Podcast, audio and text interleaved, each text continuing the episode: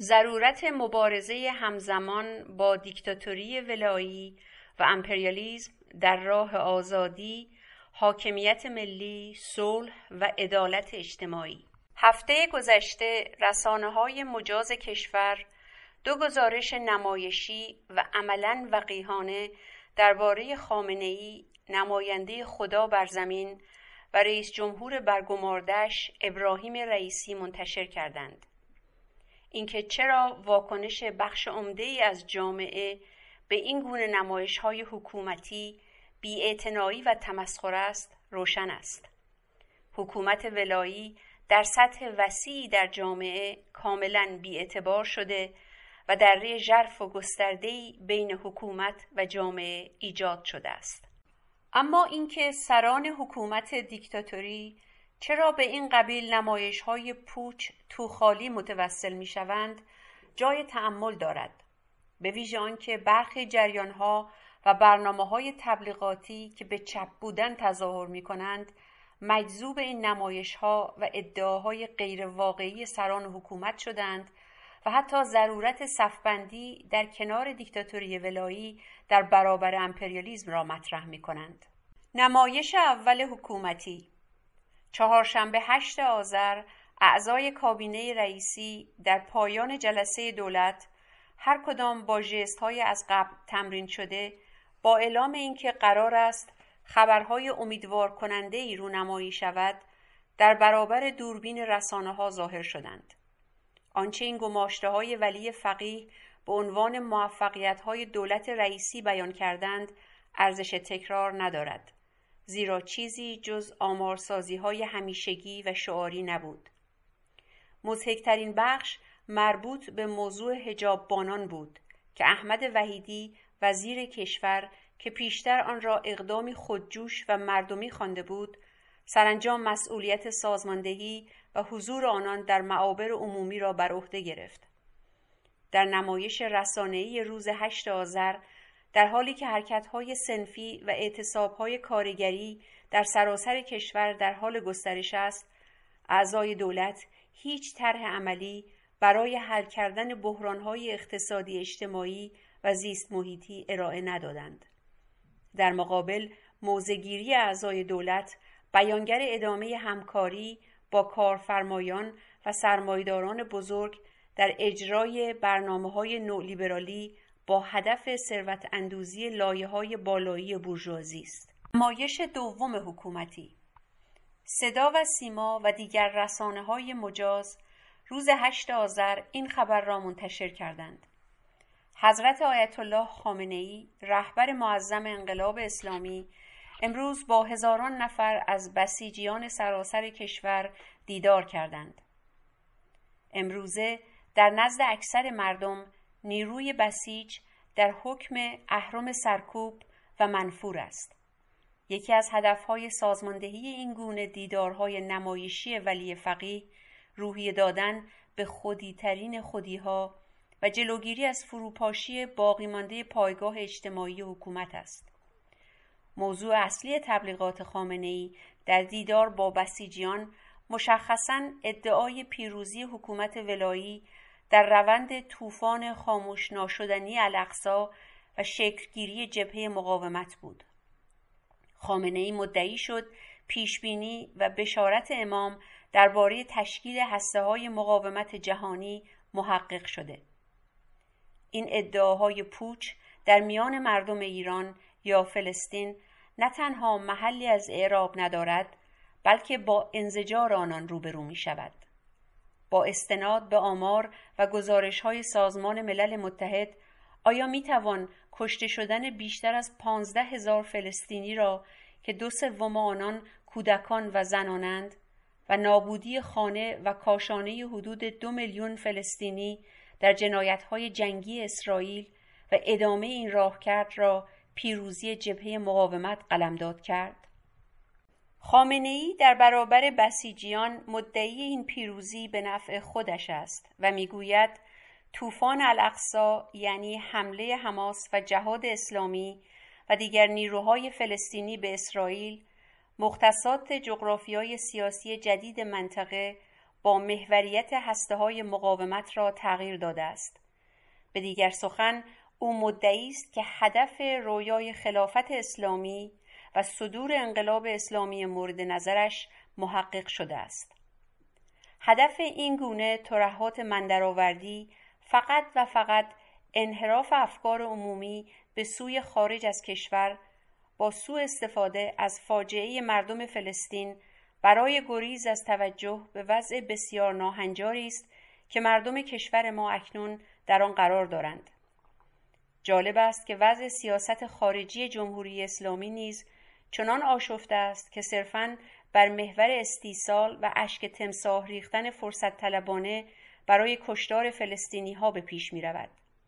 برای مثال خامنه ای در همان دیدار با بسیجیان اعلام می کند که نظر جمهوری اسلامی به دریا ریختن یهودیان یا صهیونیست ها نیست. این جمله خامنه ای که بیشک بسیجیان و زوب شدگان در ولایت را گیج و مبهوت می کند از دهان شخصی بیرون آمد که همیشه خواستار محو شدن اسرائیل بوده است. البته با هر انگیزه ای باشد ورود نکردن به جنگ غزه به نفع مردم ایران است. سران حکومت چاره جز بزرگ نمایی بحرانهای خارجی برای سرپوش گذاردن بر بحرانهای داخلی ندارند. با انواع دروغگویی حتی در صورت لزوم با بحرانسازی در خارج جبهه مقاومت اسلامی در منطقه را هرچه بزرگتر خواهند کرد زیرا در داخل در برابر دفع تهدید واقعی مردم اهرم موثری جز سرکوب ندارند. بنابراین با توجه به اینکه رژیم در وضع نامتعادل برگشت ناپذیری قرار دارد و سیاست های آن در داخل و خارج از سر استیصال و صرفاً برای تداوم دیکتاتوری است این ترفندان را باید از منظر منافع ملی مردمی مورد توجه قرار داد. از یک سو ادعای تقویت توهم آمیز جبهه مقاومت اسلامی در منطقه و مانورهای نمایشی مانند چرخش به شرق توجیهی است برای برخی جریانهای متظاهر به چپ بودن که از شعارهای توخالی و عملکرد متناقض و تشنج آفرین رژیم در منطقه دفاع کنند. این یعنی تطهیر دیکتاتوری از زیر ضرب خارج کردن آن و چشم پوشی کامل بر ماهیت دیکتاتوری حاکم و عملکرد اقتصاد سیاسی بقایت ناعادلانه موجود که صرفاً به نفع لایه های بالایی سرمایداران متصل به دستگاه قدرت است. از سوی دیگر اپوزیسیون جعلی برگرد رضا پهلوی با توجیههایی مانند سر مار در تهران است دست به دامان قدرت‌های امپریالیستی و اسرائیل برای حمله به ایران و تشدید تحریم ها می شوند. در هر دو صورت نتیجه همان است که خامنه ای و دستگاه تبلیغاتش دنبال می کنند.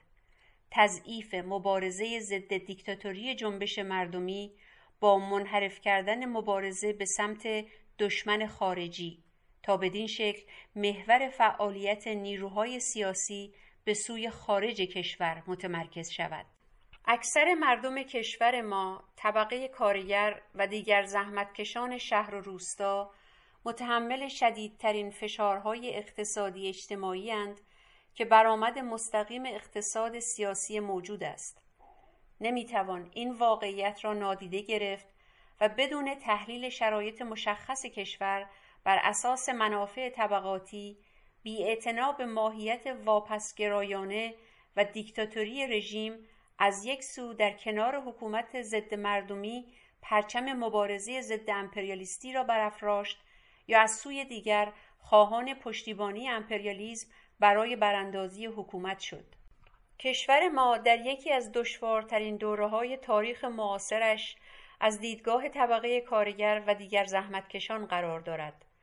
در حالی که بحرانهای چند وچی فزاینده ادامه دارد چشمانداز آینده کشور نشان دهنده بروز اوضاع داخلی و خارجی بس خطرناک و فاجعه آمیزی است. اینکه با چرخش به شرق خیالی یا ظهور جهان چند قطبی و نزاهای بین جناهای حکومت وضع می‌تواند تغییر کند دیدگاه و موضع غیر واقعی و سادگرایانه است که بر واقعیتهای دردناک زندگی اکثر مردم چشم می پوشد.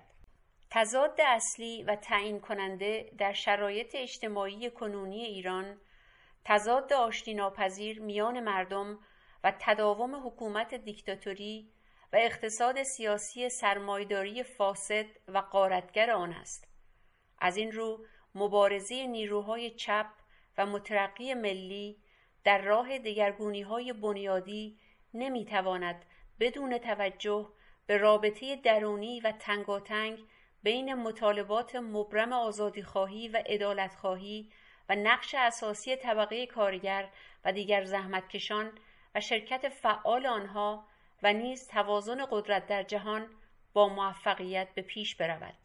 با توجه به سرشت اصلاح ناپذیر بودن دیکتاتوری حاکم بافت طبقات و لایه های اجتماعی و توازن نیروهای اجتماعی و به ویژه میزان رشد نیروهای مولد حزب ما نخستین گام در راه امکان دگرگونی های بنیادین آتی را در موفقیت انقلاب ملی دموکراتیک می‌داند. تحقق دگرگونی های بنیادی و دموکراتیک سیاسی و اجتماعی اقتصادی پایدار در سطح ملی به سود اکثر مردم بر محور برآورده کردن خواستهای اساسی و مشترک طبقه ها و نیروهای اجتماعی است که خواهان گذار کشور از دیکتاتوری بدون دخالت خارجی و توسعه اجتماعی اقتصادی مردمی هند.